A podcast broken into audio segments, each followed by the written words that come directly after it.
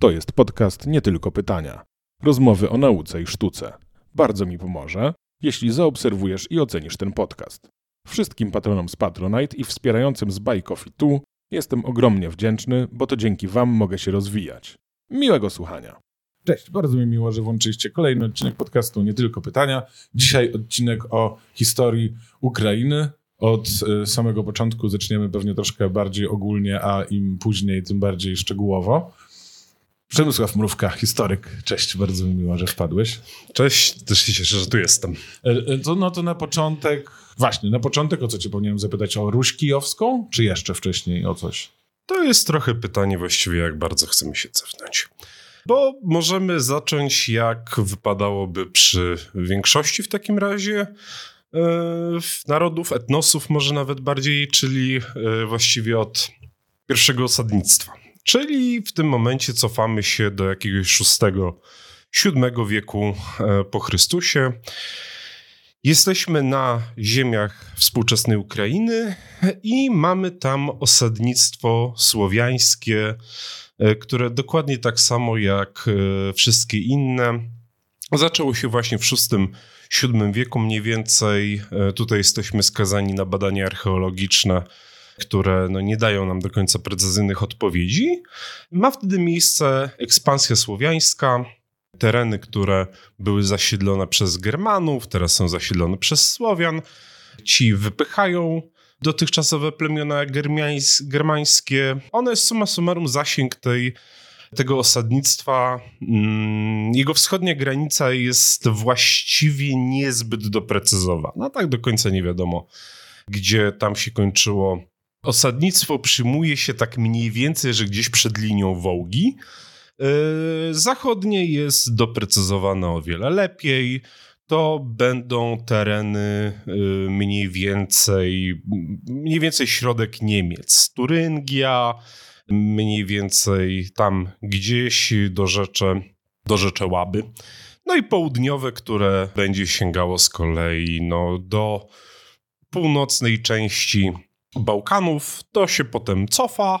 E, Jest e, z jednej strony napór e, na państwa niemieckiego pierwszego, potem od południa Bułgarzy, popychani tam Chorwaci także przez Cesarstwo Wschodniorzymskie. No i to jest właściwie początek, ten VI-VII wiek. To razem z całymi Słowianami się po prostu rozpycha. I mamy w tym momencie bardzo luźną konfederację plemion, nie mającą w sumie nawet, nawet powiedzenie, że to jest konfederacja jest dużym nadużyciem. Tam nie ma wspólnego władcy jakiegoś. e, To są różnego rodzaju plemiona słowiańskie, pomału, pomału wykształcające własny, własną odmianę słowiańskiego, która potem będzie językiem rusińskim to zasadniczo rzecz biorąc, tam nie ma żadnej organizacji państwowej, nawet o plemiennej mówić trudno. To są poszczególne osady po prostu.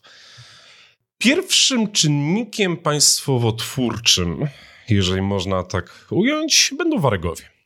To będą plemiona y, skandynawskie, które zasadniczo w odróżnieniu od tych wikingów, których znamy po prostu z historii, czy, czy częściej nawet z popkultury, którzy zajmowali się głównie najazdami na, na osady na y, brzegach Morza Północnego czy, czy kanału La Manche, y, to ci, którzy podróżują na wschód, nie są tak bardzo rozbójnikami. To są raczej kupcy.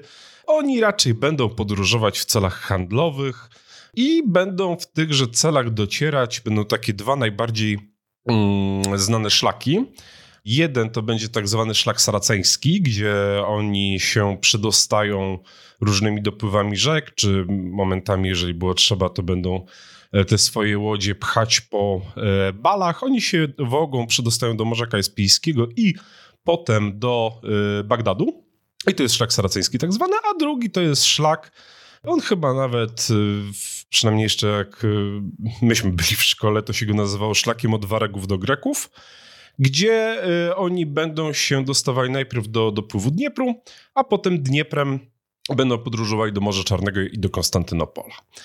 I na początku to są tylko wyprawy kupieckie, natomiast potem stopniowo pojawiają się pierwsze takie ich osady, forty. One głównie będą celem po prostu zabezpieczenia, e, zabezpieczenia tych swoich tras żeglownych. I w momencie, kiedy oni zaczną to budować, mm, zaczną też dominować nad tymi właśnie niezorganizowanymi osadami y, słowiańskimi. No i powstają pierwsze takie szersze organizacje plemienne, no i tutaj pojawia się Ruryk, czyli tenże właśnie mityczny, to znaczy mityczny, on był jak najbardziej postacią historyczną, ale e, tenże założyciel, no właśnie, zasadniczo pierwszego państwa rusińskiego bo wprawdzie dynastia była obca, natomiast, y, natomiast y, państwo Ruryka będzie y, składało się ze Słowian. Oni zresztą się bardzo szybko będą mm, wynaradawiać, tak to ujmijmy, i będą przyjmowali, przyjmowali kulturę i obyczaj ludów, które no, zdominowali. I w tym momencie tworzy nam się właśnie ta pierwsza, pierwsza organizacja państwowa i powiedzmy, że to będzie właśnie no tak dziewiąty wiek. I ta pierwsza organizacja państwowa, to jak ona się nazywa? Przypomnij mi. To jest zasadniczo państwo wschodniosłowiańskie, to jest Ruś Nowogrodzka. Mm, bo na początku to będzie, y, to będzie Nowogród. Nowogród, który potem staje się Republiką Kupiecką. Zresztą, także o ile pamięć mnie myli, jednym z dwóch miast hanzeatyckich, ale na początku to będzie właśnie to państwo podbite, stworzone przez Wareków. Więc pierwszy mamy Nowogród, natomiast potem to się zaczyna przesuwać na południe. E, Nowogród zostanie, e, zostanie podbity, zostanie e, splądrowany przez braci Ruryka i wtedy następuje przeniesienie tej stolicy E, nazwijmy to stolicą e, umownie, do Kijowa i to jest, to jest panowanie Olega Mądrego. I w tym momencie mamy przeniesienie tego ośrodka państwowego do Kijowa. I Kijów I... już istniał, czy oni założyli Kijów dopiero? Kijów istniał. Kijów istniał, yy, tylko że no to nie było absolutnie żadną miarą miasto. No to, to są takie sioła, nazwijmy to, wioski, małe forty. To będzie za każdym razem jakieś sześć chałup na krzyż i, e, i forcik jakiś. E, Kijów będzie jednym z tych większych.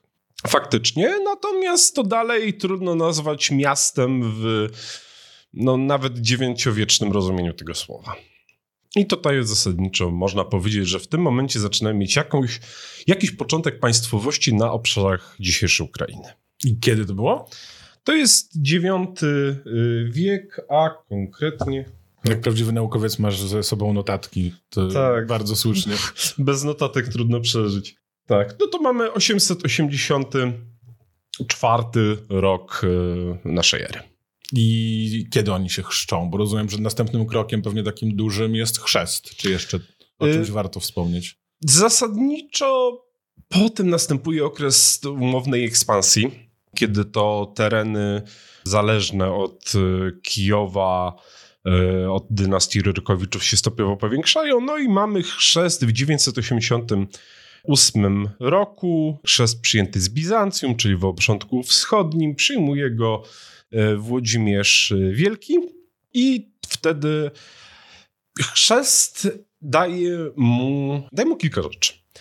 Z jednej strony daje mu pewną dodatkową legitymizację władzy, bo w tym momencie przestaje być e, no właściwie wataszką, tak jak każdy władca tych pierwszych monastii patrymonialnych tak naprawdę rządził dlatego, że miał drużynę, e, która zapewniała mu posłuch wśród no, tak dużego zakresu ziemi, jak tylko był w stanie ją no, objąć tąże właśnie. Chrzest daje mu podstawę do legitymizacji swojej władzy. W tym momencie staje się pomazańcem Bożym. Dokładnie tak samo zresztą było z Mieszkiem. Czy z dowolnym innym władcą słowiańskim, który decydował się na przyjęcie chrztu. Daje mu także y, natomiast dostęp do wzorców kancelaryjnych, do wzorców tworzenia państwa, do podstaw administracji. To jest duży skok kulturowy. To jest rzecz, którą dzisiaj e, trochę trudno nam sobie w ten sposób wyobrazić, ale przyjęcie chrztu, czy to w obrządku łacińskim, czy, e, czy greckim, za każdym razem było związane z potężnym awansem cywilizacyjnym tego, kto ten chrzest brał.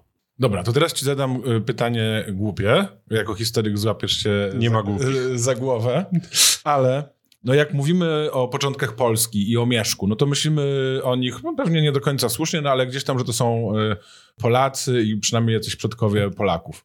A ten etap, o którym mówimy, to to są Ukraińcy? To są Rosjanie? Kto to jest? To są tutejsi. I to zasadniczo rzecz biorąc, tak samo jak będzie z, mm, z Mieszkiem, czy z państwem morawskim, czy, czy z kimkolwiek innym, ale tak samo zresztą z Frankami, czy z, czy z Wandalami, czy z Germanami, czy, czy, czy w ogóle początki państwowości każdego, każdego tak naprawdę państwa nowożytnego to są tutejsi. No bo nie ma e, czegoś takiego jak. dobra, może inaczej, bo to jest coś, co ja myślałem, że przejdziemy dalej, ale, ale może to w takim razie teraz poruszmy. Co to właściwie jest naród? No więc nie wiadomo. E, tak naprawdę e, jest tak duży problem z utworzeniem spójnej definicji narodu, że e, właściwie dosyć umowną i poręczną jest to, że narodem jest to, co się za naród uzna. Właściwie przed XVIII wiekiem w ogóle takiej kategorii nie ma. Pojawia się dopiero pod koniec XVIII wieku i tworzą, tworzą ją myśliciele świeceniowi, bo jak wybucha rewolucja francuska, to oni desperacko potrzebują znalezienia jakiejś nowej legitymacji dla swojej władzy. Bóg odpada, króla właśnie zgilotynowali, więc muszą wymyślić coś nowego. I tworzą koncepcję narodu, która ma być właśnie tym zastępstwem za wszystkie to, co dotychczas było uznawane za podstawę państwowości. Tym razem państwem będzie naród, czyli kto? Czyli my wszyscy. No dobra, ale to w takim razie kim jesteśmy my wszyscy? No wy, którzy zajmujecie to dane terytorium. I to jest właśnie ten problem, że ta y, definicja, która wtedy powstała, y, z punktu widzenia dzisiejszego rozumienia narodu totalnie nie przystaje do, do czegokolwiek, a z punktu widzenia y, właśnie, no jesteśmy w IX wieku, jest zupełnym kosmosem. Więc to, co będzie tworzyło wspólnotę, na samym tym początku, to będą rodziny, to będzie krew, to będzie mm, osobista przysięga danemu władcy, to będzie cała drabinka feudalna tworząca się właśnie pomału.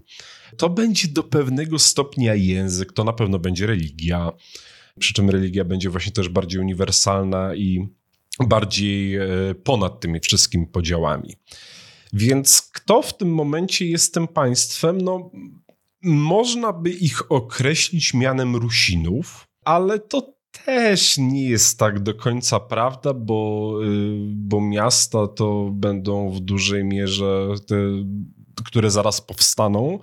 To tam będzie żywiołu rusińskiego, a, no może połowa, ale będzie, no może połowa, może czwarty w sumie tam nie sięga ta kolonizacja, która sięgnęła do nas, ale tam będzie duży problem z tym, żeby powiedzieć, że czy to są Ukraini, czy to są, czy to są Ukraińcy, czy to są Rosjanie.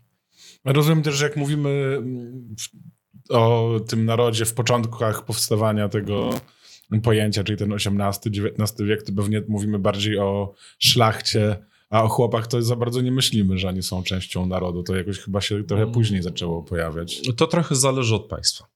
Bo Francuzi na przykład będą twierdzili, że chłopstwo jak najbardziej też.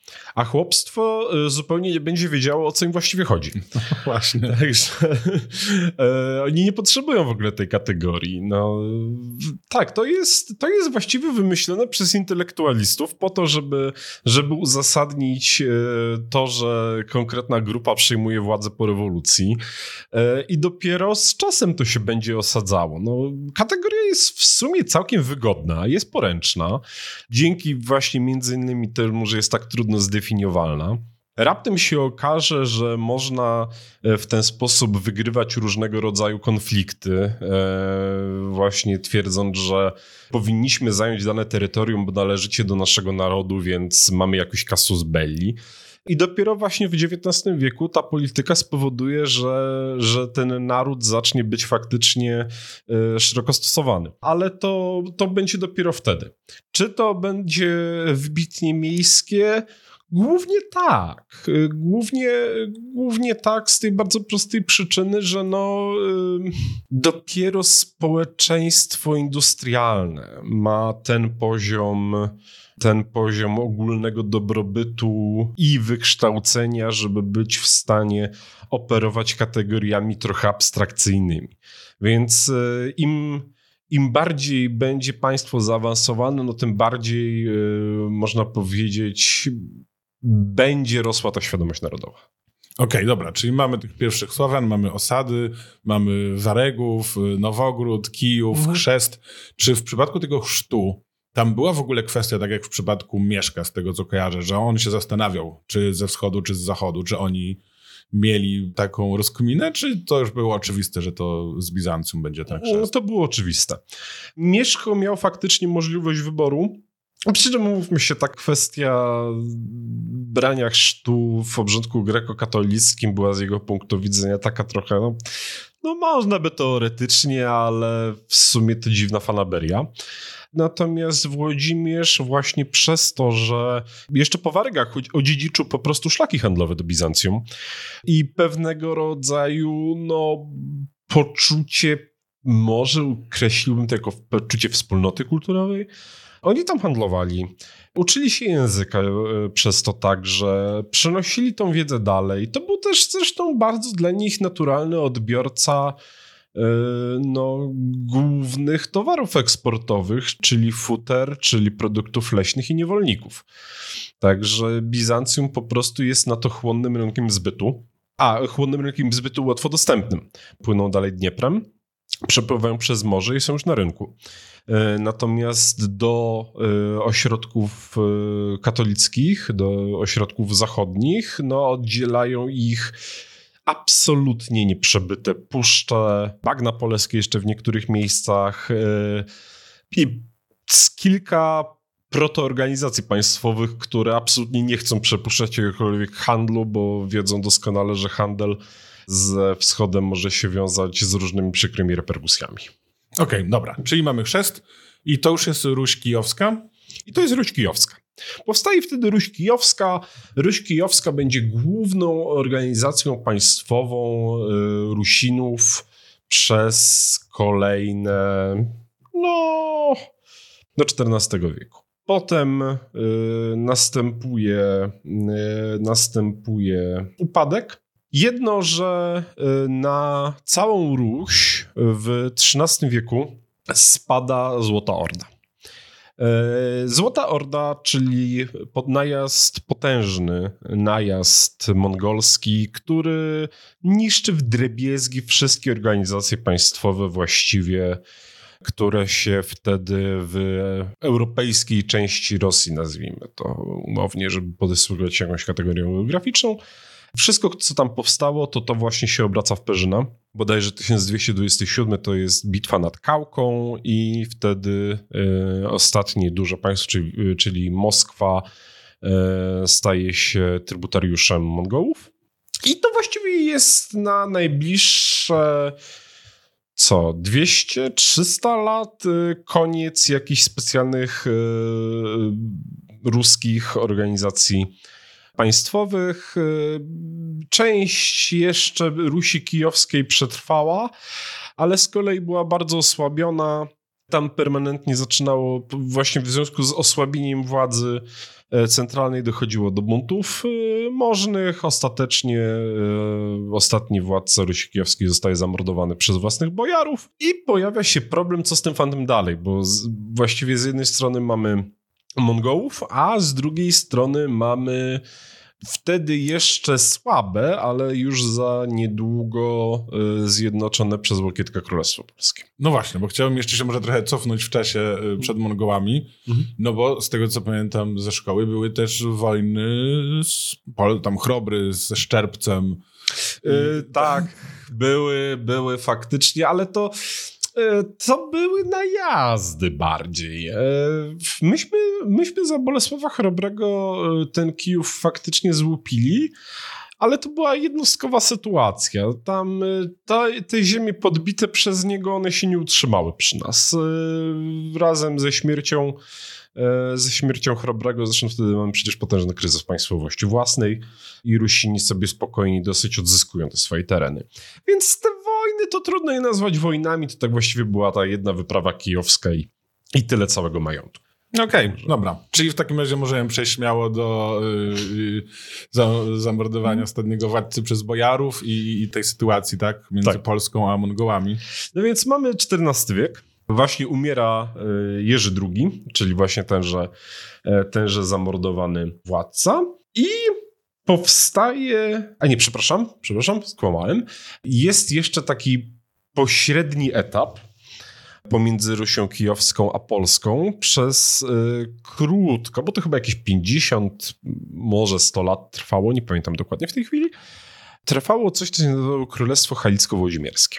To jest pośrednia organizacja państwowa, to jest faktycznie niepodległe królestwo. I tutaj właśnie jego władcą będzie Jerzy II zamordowany i w tym momencie y, no, to Królestwo Halicko-Włodzimierskie zostaje y, na początku na zasadach autonomicznego, y, autonomicznego państwa ziemi bardziej włączone do Królestwa Polskiego. Natomiast, a tam jeszcze przez na krótko przyjmuje Węgrzy, ale zasadniczo zaraz potem wraca do, do korony, bo Ruś Halicko-Włodzimierska będzie posagiem y, Jadwigi Jędrgaweńskiej. I w tym momencie y, za y, Jadwigi właśnie Halicz i Włodzimierz, czyli te tereny powiedzmy wschodniej Ukrainy w XIV wieku stają się ziemią polską. Włodzimierz to jest to samo co Wołyń, czy to jest inna rzecz? Nie. Nie, nie, nie. Y, to jest. Y, Wołyń jest bardziej na północ i. Y, bardziej na północ i zachód. Okej. Okay. Także. Bo po prostu też mhm. tak mi się w głowie kłacze nazwa, sobie szybko wygooglałem y, Księstwo Halicko-Wołyńskie y, i to, a to jest to samo, tylko chyba inaczej nazywane. To w takim razie jakaś inna nazwa. Tak, tak, tak. Bo tutaj Wikipedia mi mhm. podpowiada, że tak. tak. No właśnie tak, księstwo halicko-wołyńskie albo królestwo halicko-włodzimierskie. Mhm. No, to to jest, y, to jesteśmy już w tym momencie w Polsce. Tam jeszcze nastąpi jeden podział, bo y, północne województwa tego królestwa, y, one przejdą spod koronę do Litwy i będą wtedy faktycznie podzielone na dwa państwa, z kolei do Unii Lubelskiej i, i połączenia dwóch e, państw w jeden organizm państwowy. Dlatego właśnie jest trochę problem z prześledzeniem państwowości ukraińskiej, bo ona tak naprawdę jeszcze w tym momencie w ogóle nie zaistniała. Mamy to państwo ruskie, które jest tak naprawdę jakąś wypadkową pomiędzy tutejszymi e, Waregami a Bizancją i jest ono bardzo szybko y, wchłonięte przez dwóch potężnych sąsiadów, czyli właśnie Litwa i Polskę i będzie sobie spokojnie w ramach tych dwóch, e, tych dwóch państw e, istnieć. Będzie do pewnego stopnia autonomiczne, e, ale to mniej więcej do tego stopnia, co dowolne księstwo jest autonomiczne w ramach jakiejkolwiek europejskiej organizacji państwowej. Będzie zależne od władcy, ale będzie to poprzez system hołdów, należności, trybutów, powinności i tak dalej i tym podobne. Także to będzie to będzie ten, nazwijmy to, pierwszy etap. I co? I potem Polacy przejmują sobie stopniowo te tereny? Hmm, nigdy do końca. To zawsze będzie żywioł ruski. Tam e, zawsze będzie odrębność językowa. Jeżeli chcemy zrobić szybki przeskok do, do XVI wieku, to będą ziemie, które powoli ewoluują w taki trochę dziki wschód. Tamtej organizacji państwowej nigdy jakoś specjalnie mocnej nie będzie. To jest zresztą domena całego wschodu rodzącej się właśnie Rzeczpospolitej. Tam mamy te królewięta kresowe, tam mamy e, potężnych magnatów, e, wschód Litwy, który będzie miał bardzo, bardzo płynną granicę, bo co chwila będą coś z Rosji sobie podbijać. Będzie południowa część tego wschodu, czyli właśnie Ukraina. Mniej więcej, o, to jest pewien, e, to jest pewne nowum, bo pojawia się w ogóle wtedy mniej więcej nazwa Ukraina. I ona się chyba pojawia, ona się pojawia trochę wcześniej. Pierwsza wzmianka jest e, w takim źródle, to się nazywa e, Latopis Hejcko-Wodzimierski i tam się mówi o okrainnych lachach, czyli granicznych zasadniczo. Bo y, to w tych pierwszych, y, w pierwszych przekazach Ukraina tak naprawdę oznacza właśnie granica, kres, y, coś w tych okolicach znaczeniowych. I ona wtedy, ta nazwa zaczyna się także być, zaczyna także być używana jako określenie pewnego, pewnego obszaru geograficznego, przypadającego właśnie na polsko-litewskie kresy wschodnie. Tam będzie się pomału w tym właśnie XVI wieku tworzyć pewien specyficzny rodzaj ludności. To będą zbiedzy, to będą ludzie wolni, to będą, to będą wszelkiego rodzaju osoby, które będą szukały życia poza e, ramami społecznymi XVI-wiecznej myśli państwowej, głównie polskiej oczywiście, e, i oni będą szukali swojego miejsca e, na ziemi i będą tworzyli ludność tameczną. Ona potem częściowo, część z tej ludności stworzy grupę określającą się mianem kozaków. Część tylko to będzie ta część, która będzie uważała się za elitę, a za elitę uważają się ci, którzy mogą sobie przy pomocy własnej szabli to poczucie zapewnić. E, oni będą, w sensie kozacy, e, oni będą bardzo z góry patrzeć na resztę ludności e, kresowej. Absolutnie nie będą e, poruszać, po, nie będą poczuwać się do przynależności jakiejkolwiek z nimi. E, określać ich będą mianem w dużej mierze e, mianem czerni, po prostu. Dzisiaj nam się to trochę zbiegło, chociażby przez Kaczmarskiego ale to jest bardzo wyraźne rozgraniczenie. Kozacy to jest pewnego rodzaju ta elita tamtej grupy społecznej. I pomijam tutaj oczywiście szlachtę i inne klasy. Chodzi mi tylko o tych, którzy właśnie specyficznie znaleźli się tam poza tym właśnie obrząd, y, poza tym, przepraszam bardzo, y, normalnym porządkiem społecznym. Kozacy będą się dzielić na dwa rodzaje. Na wolnych i rejestrowych. E, ponieważ Polska. Wolnych i rejestrowych, tak? Rejestrowych, tak. Bo Polska ma z tamtym obszarem cholernie duży problem. E, to, tam jest bardzo niebezpiecznie. E, nie tylko z racji tego, że przez miedzę mamy Rosję, ale także przez kolejną miedzę mamy Tatarów, a przez kolejną mamy Turków. Tam wszystko wrze co chwila. Więc potrzebna jest grupa ludzi, którzy no, będą tę, tą, to, to miękkie podbrzusze zabezpieczać. I kozacy nadają się do tego idealnie. Tylko jest z nimi jeden problem, bo nie są lojalni. Więc trzeba jakoś o tą lojalność zadbać. Tworzy się właśnie rejestr kozacki. Rejestr, czasem też nazywany rejestrem. To będą kozacy, którzy będą na y, żołdzie korony. Korona im będzie płacić za e, zabezpieczanie dzikich pól, zabezpieczanie e, całej właśnie tej, e, tej wschodnio-południowej flanki, ale także korona będzie miała wobec nich pewne oczekiwania.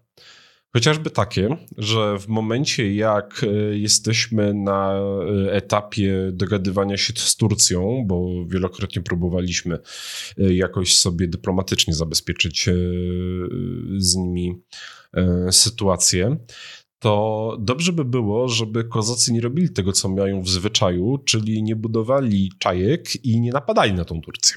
Bo jakby nie patrzeć, są poddanymi korony i jest to jakby nie patrzeć atak. Więc yy, za każdym razem, kiedy, mm, kiedy mówimy o kozakach, to trzeba pamiętać, że mówimy yy, o tej wcale nie ogóle ludności kozackiej, tylko mówimy o raczej elitarnej grupie, powiedzmy, wojskowych, liczącej, trudno jest to dokładnie oszacować, ale myślę, że tak na Ukrainie hmm, obu grup to może jeżeli doliczylibyśmy się do 50 tysięcy, to by było nieźle. Przy czym to jest absolutnie moja, to jest absolutnie mój szacunek. Na szybko twardą liczbę, jaką pamiętam, to jest za Władysława IV, który obiecuje zwiększenie rejestru e, kozackiego, ponieważ szykuje się właśnie do wojen z Turcją e, i on obiecuje zwiększenie rejestru do 6 tysięcy. Co oznacza, że e, wcześniej rejestrowych było mniej, bo to właśnie było bardzo, bardzo starszyzna kozacka liczyła na to zwiększenie rejestru, bo umówmy się zawsze dobrze być na państwowym garnuszku. A ilu było luźnych, to pewnie oni sami tylko wiedzieli. Czy teraz już jest moment, kiedy powinienem cię zapytać o Unię Lubelską i znaczenie Unii Lubelskiej dla Ukrainy? Właściwie, właściwie tak, bo skoro już rozpędziłem się do Władysława IV, to możemy się, e, możemy się troszeczkę cofnąć. No to mamy Unię Lubelska. Ja troszeczkę o niej w sumie napomknąłem już wcześniej. Mamy stworzenie nowego organizmu państwowego. Będzie się on składał z dwóch części, czyli dwóch dotychczasowych państw y, Królestwa Polskiego i Wielkiego Księstwa Litewskiego. E, na razie nie mówimy jeszcze o trzeciej hipotetycznej części, którą wprowadził Unia Hadziacka za ponad 100 lat, bo po prostu no, nie, ma, nie ma tego trzeciego członu państwowego. Więc tak naprawdę Unia Lubelska z punktu widzenia Ukraińców zmienia nie za dużo, a to co zmienia to dosyć na plus. Tereny, które dotychczas były przynależne dwóm państwom, e, bo przypomnijmy, że, że, że, że zostały one podzielone. W tym momencie stają się, e, stają się jednym członem, e, są w, obrab, w obrębie właśnie jednego kraju. To ułatwia wiele kwestii związanych z wymianą z wymianą gospodarczą czy kulturową. Przy czym nie jest to też, trzeba pamiętać, jakoś bardzo. To nie jest jakaś bardzo radykalna zmiana. Granice wtedy nie są jakoś specjalnie chronione. E, nie ma przecież celników czy, czy, czy jakiejkolwiek innej formy takiego zabezpieczenia granicy przed zwykłym przepływem ludności. Więc te kontakty wcześniej były, po prostu teraz są łatwiejsze. I to będzie główny z punktu widzenia Ukrainy efekt Unii Lubelskiej. Po prostu ułatwi parę spraw. Ale samo klub pozostaje niezmienione. Dopiero właśnie ta Unia Hadziacka, ale to ona niestety nie doszła do, do skutku. Na razie stworzyliśmy powiedzmy to, to, to, ten wspólny rdzeń ziem ukraińskich, który teraz z kolei zacznie się pomału przepoczwarzać w późniejsze dzikie pola. O, Dzikie Pola, to już pamiętam z Sienkiewicza. O, już mam skojarzenia z, Chmielnickim. Czy to słusznie? Tak, jak najbardziej. Przy czym Chmielnicki nie był... Yy... Chmielnicki nie był pierwszy. Trochę wynika to z tego, że przy nie był pierwszy jako hetman, a nie, nie jako buntownik, bo to jest odrębna kwestia. Po pierwsze tak, Rzeczpospolita ma dosyć y, sprecyzowaną y, organizację wojskową, ale ona działa na terenie królestwa i na terenie Litwy. Tereny właśnie dzikich pól no z jakiegoś powodu są dzikie. Tam to, tam to nie może zaistnieć. Więc trzeba wymyślić coś innego. Powstaje cały ten system hetmanatu, system siczy, w zależności między między, między tymi grupami. I na początku to jest w sumie mechanizm jak najbardziej, e, jak najbardziej współpracy, bo zanim dojdzie mm, e, zanim dojdzie do Chmielnickiego, no to chociażby mamy hetmana Konaszewicza Sajdacznego, który jak najbardziej będzie z Rzeczpospolitą współpracował, będzie, będzie wiódł wojska kozackie, które będą nas wspierały pod Chocimiem. Także nie, na początku to jak najbardziej mówimy o współpracy. e, bardzo korzystnej dla obu stron. Oni są bardzo dobrze opłacani przez, e, przez skarbiec koronny, który dzięki temu nie musi wykosztowywać się na e, własną armię do zabezpieczenia się przed właśnie wspomnianymi wcześniej najazdami. Nie jest to może najlepsze wojsko, w sensie ma tendencję do właśnie załatwiania sobie dochodów na lewo, chociażby poprzez najazdy na, na tą wspomnianą wcześniej Turcję, ale jest. Tylko, że jeżeli mamy zrobić przeskok do, do Chmielnickiego, to musimy sobie uświadomić to, że ta ziemia jest trudna. W sensie tam przez to, że nie powstały, e, nie powstało wcześniej żadnego rodzaju porządne państwo, tam jest problem z administracją, to są tereny udzielnego panowania tychże właśnie znanych z Sienkiewicza królewiąt kresowych. My mamy taką trochę tendencję do postrzegania właśnie za chwilę wybuchających wojen kozackich jako konfliktu polsko-ukraińskiego. A to był w pierwszym rzędzie konflikt ukraińsko-ukraiński. Magnateria, e, z którą walczył Chmielnicki, chociażby, chociażby najsłynniejsi właśnie, czyli Wiśniewieccy, to nie byli Polacy. To była magnateria ruska. Więc yy, owszem, docelowo yy, ruszył też na ziemie koronne. E, jeśli pamięć się mnie nie myli, zasięg najdalszy zdobyczy, e, zdobyczy kozackich to jest chyba coś około 40% e, kraju, więc to są potężne zdobycze. Ale na samym początku e, mówimy o e, konflikcie pomiędzy warstwami społeczeństwa rusińskiego, gdzie czynnikiem zapalnym będzie oczywiście ucisk, ale często teraz przytaczana y, też kwestia religijna na przykład nie będzie grała jakoś aż tak bardzo wielkiego znaczenia. E, chociażby z tej bardzo prostej przyczyny, że tam po prostu jest bardzo mało katolików. Żydów jest więcej. E, ale tam będzie się to też trochę, trochę z powodu dosyć specyficznej, e, specyficznej roli łączyło to z uciskiem, z uciskiem fiskalnym ale to jest.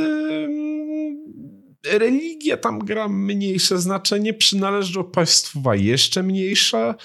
E, Rosja będzie trochę próbowała grać na tej karcie, e, no ale na początku bez jakiegoś jakiegoś specjalnego efektu. Dopiero później, jak Chmielnicki będzie już, e, będzie już w większej desperacji, bo zacznie przegrywać, no to wtedy faktycznie e, trochę się wobec tej Rosji zwróci. E, ale do tego momentu to jest głównie po prostu walka tych, którzy chcą więcej. Ale Chmielnicki zaczyna przegrywać w końcu z Polską, tak? I dochodzi do ugody Perajasławskiej, tak? Nie przekręciłem nazwy. Perajasławskiej, tak. Tak. No to jest, y, ugoda perejasławska jest, to jest 1654 rok i Chmielnicki poddaje władzy carów Ukrainę naddnieprzańską. I po co? Ano właśnie dlatego, żeby utrzymać tam swoją władzę. Bo jeżeli tego nie zrobi, jeżeli nie odda się Rosji pod opiekę, to yy, no po prostu zostanie do końca rozbity przez, yy, przez wojska kor koronno-litewskie. Tylko, że oczywiście zostaje oszukany. Bo jednym z elementów ugody perejasławskiej było to, że yy, obie, yy, że no, szlachta, yy, szlachta kozacka zostanie zrównana w prawach z szlachtą moskiewską. Do tego nie doszło. Że będzie traktowany na równych prawach, do tego też nie doszło. Tak naprawdę prawdziwe włączenie Ukrainy ma miejsce grubo później, dopiero za Katarzyny II. W tym momencie zostaje przez, przez carów po prostu wykorzystany i i jego ziemię, no tam otrzymuje jakąś część władzy, ale zasadniczo staje się elementem Rosji. Polska będzie próbowała się ratować, e, jeżeli chodzi o kwestię utrzymania swojej kontroli nad Ukrainą.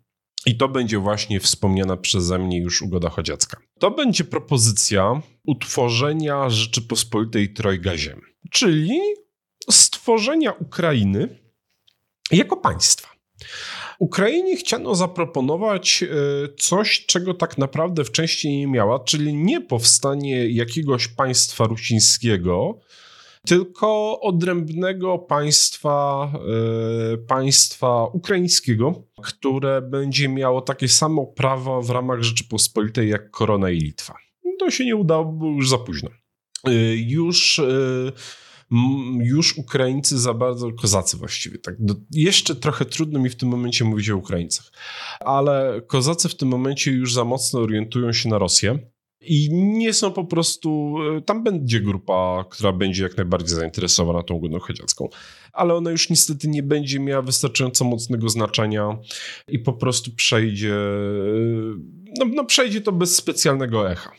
No ta y, ugoda Pera-Jesławska i to nie dojście do skutku Unii Hadziackiej brzmi jak takie coś bardzo kluczowego w historii Ukrainy, nie? Czy, czy w stronę Polski, Zachodu, czy w stronę Wschodu i Rosji? Tak, to jest jeden z tych momentów, kiedy, kiedy oni zaczynają się orientować. Nieostateczny.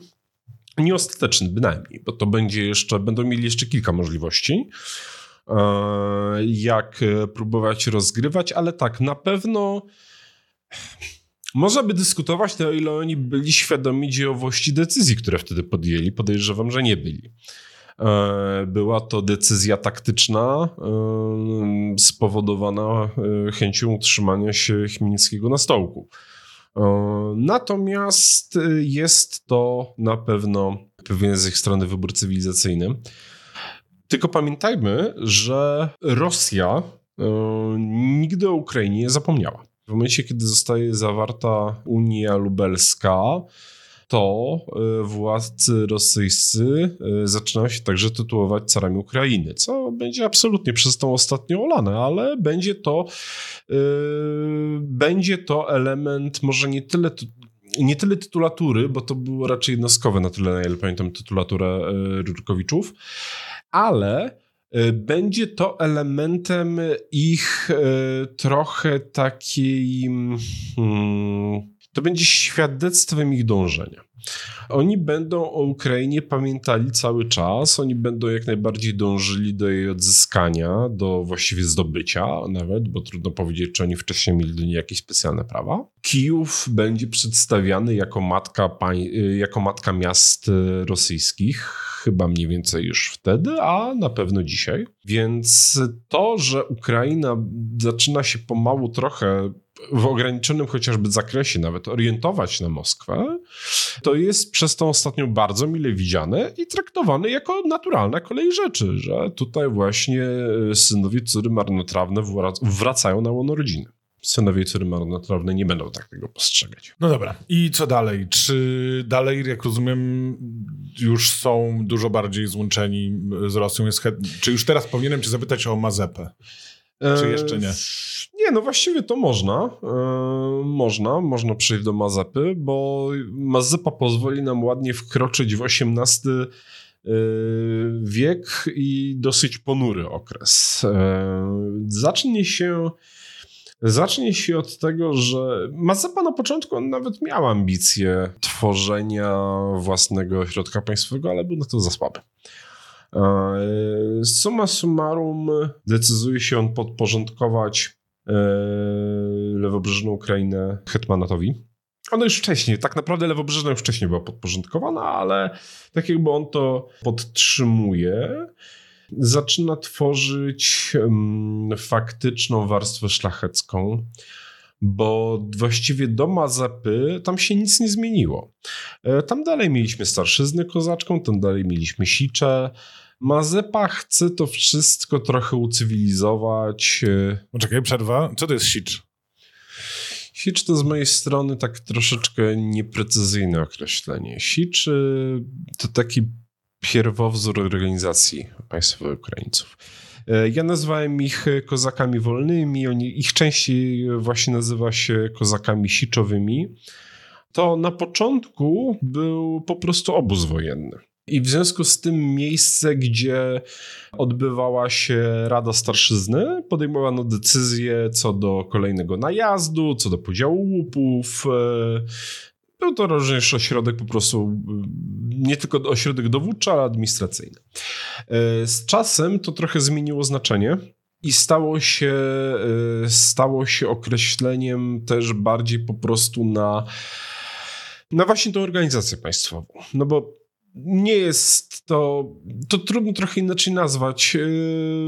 Sicz jest w dużej mierze no, trochę spadkiem demokracji wojennej. To jest bardzo prosty system przedstawicielski demokracji bezpośredniej, yy, gdzie głosujący są cimi, którzy no, najlepiej robią szablą i najbardziej się obłowili na poprzedniej, na poprzedniej wyprawie.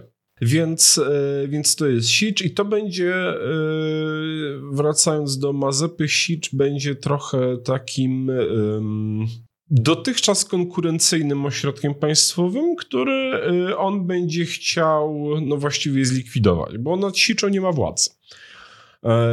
Mazepa, który był hetmanem, czyli E, no już sam tytuł był problematyczny, bo przypomnijmy, że e, hetmani to by, byli nadawani tak naprawdę przez, e, przez koronę, przez koronę lub Litwę w ramach właśnie koronnej litewskiej organizacji wojskowej.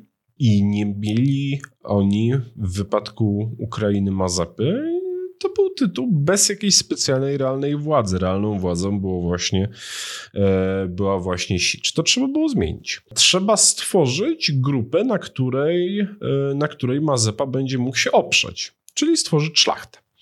E, szlachtę, mieszczaństwo, e, inteligencję. E, Mazepa tworzy Akademię Kijowską i chce stworzyć podstawy mm, tego, co można by potraktować jako jego państwo. I to się kończy strasznie krwawo. Bo Mazepie się właściwie nawet do pewnego stopnia udaje. Tylko, że kozacy nie są z tego zadowoleni. Dochodzi do mm, najpierw po prostu buntów, a potem do okresu bardzo, bardzo ponurego, czyli tak zwanej koliszczyzny. To będą regularne rzezie. Będą one e, dosyć podobne u swoich, e, u swoich założeń do e, buntów kozackich, do tego, z czym Rzeczypospolita mierzyła się w XVII wieku, czyli do zwrócenia się przeciwko właśnie magnaterii celem poprawy swojej sytuacji bytowej. Problem polega na tym, że w tym momencie z tą magnaterią jest gorzej. Natomiast duża część majątności przesunęła się w ręce tych, którzy tak naprawdę w XVIII wieku zaczynają się tworzyć, czyli mieszczan inteligencji. Koliszczyzna będzie celowała w mieszczan.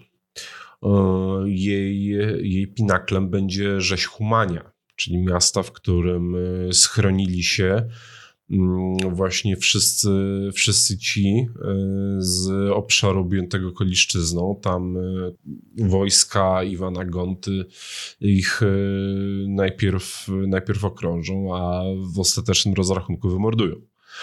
Także to jest XVIII wiek jest w historii Ukrainy okresem dosyć ponurym. Zresztą w Polsce też niespecjalnie wesołym. Okres straconych szans, okres, który właśnie kończy się, kończy się bardzo krwawo, ale także okres y, osłabienia. Okres, który za chwilę dochodzi do, y, do podziału Polski. Y, za chwilę zaczynają się rozbiory i one będą też bardzo dotyczyć Ukraińców. Jesteśmy przy Katarzynie II. Jesteśmy przy włączeniu Ukrainy lewobrzeżnej podczas pierwszego rozbioru i docelowo, docelowo podczas y, rozbiorów, kiedy to całość Rzeczypospolitej zostaje podzielona, następuje koniec Ukrainy taką, jaką ją znaliśmy dotychczas. Ponieważ y, Katarzyna Wielka poczyniła sobie z nimi być może nawet jeszcze bardziej twardą ręką niż z Polską.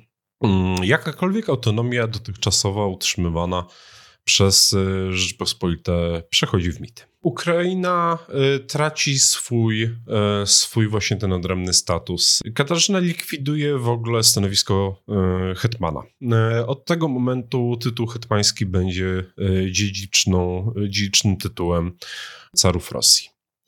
Likwiduje E, swobody e, kozackie. Szlachta kozackie zostaje włączona do szlachty rosyjskiej, do czego się to powstało za Piotra Wielkiego, to była tabela rank, czyli cały schemat organizacyjny, kto jest e, pod kim w strukturze szlacheckiej Rosji. Kozacy zostają przypisani do ziemi i zostaje im nadany status wolnych chłopów. To jest właściwie właściwie koniec tejże właśnie Ukrainy, y, bo tam w ogóle dojdzie do przesiedleń.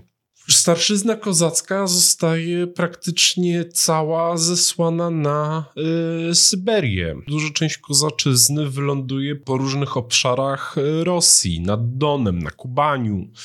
Oni będą tam rozsyłani właśnie po to, żeby zniszczyć całą tą strukturę która tam dotychczas powstała, y, żeby ułatwić y, po prostu władzę rosyjską nad tym obszarem. Tam nie będzie już mowy o jakimkolwiek rejestrze, nie będzie, nie będzie mowy o jakiejkolwiek odrębności sądowej. To po prostu staje się Rosją, mało Rosją. W y, rozumieniu y, carów, w tej liczbie również i Katarzyny, Ukraińcy są jednym z trzech narodów rosyjskich, z trzech naród to nie jest dobre określenie, e, powiedzmy z trzech etnosów rosyjskich, czyli Wielkorusowie, więc e, Rosjanie, Małorosjanie, czyli Ukraińcy i Białorosjanie, czyli e, zasadniczo no, Litwini do pewnego stopnia, bo to właśnie chodzi o terytorium Białorusi.